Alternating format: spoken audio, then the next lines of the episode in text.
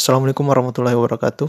Uh, perkenalkan nama saya Dwi Susilo, peserta Latsar tahun 2021. Uh, saya berasal dari instansi Dinas Kehutanan. Uh, pada kesempatan ini saya akan memaparkan terkait dengan tugas individu dari materi sinkronis morning talk yang terjadwal pada jam 5 sampai jam 6 pagi. Adapun materi yang disampaikan yaitu terkait dengan eh, obesity dan physical inactivity in COVID-19. Uh, adapun narasumber yang menyampaikan yaitu Dr. Dea Aulia Futaci, uh, dokter umum Rumah Sakit Paru Provinsi Jawa Barat. Uh, secara umum bahwa uh, materi yang disampaikan yaitu dampak dari obesitas terhadap uh, COVID-19 19.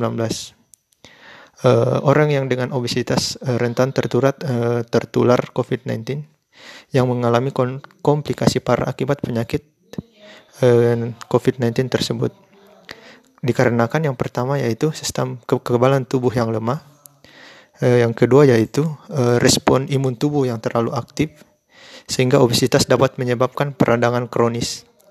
Yang ketiga yaitu eh, risiko kardiovaskular yang tinggi.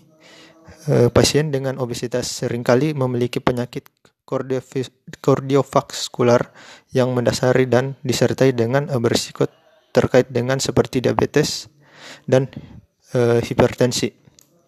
Kemudian yang keempat yaitu e, pada penyandang e, obesitas peningkatan risiko pembekuan darah pasien yang kelebihan berat badan ataupun obesitas memiliki risiko lebih tinggi untuk mengalami pembekuan darah suatu kondisi yang berkaitan dengan COVID-19.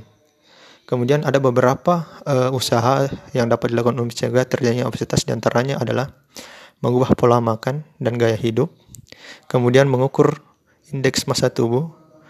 E, pada mengukur indeks massa tubuh ini dapat dilakukan dengan e, online, kalkulator online maupun dengan menggunakan rumus berat badan berbanding kuadran tinggi. Yang ketiga yaitu meningkatkan aktivitas fisik karena e, jika kurangnya aktivitas fisik bersiko pada terjadinya obesitas. Melakukan gerakan monitorik sebanyak uh, atau selama 30 menit setiap hari bisa membantu seseorang mengurangi berat badannya. Baik, demikianlah apa yang saya sampaikan. Uh, kurang lebihnya mohon dimaafkan. Assalamualaikum warahmatullahi wabarakatuh.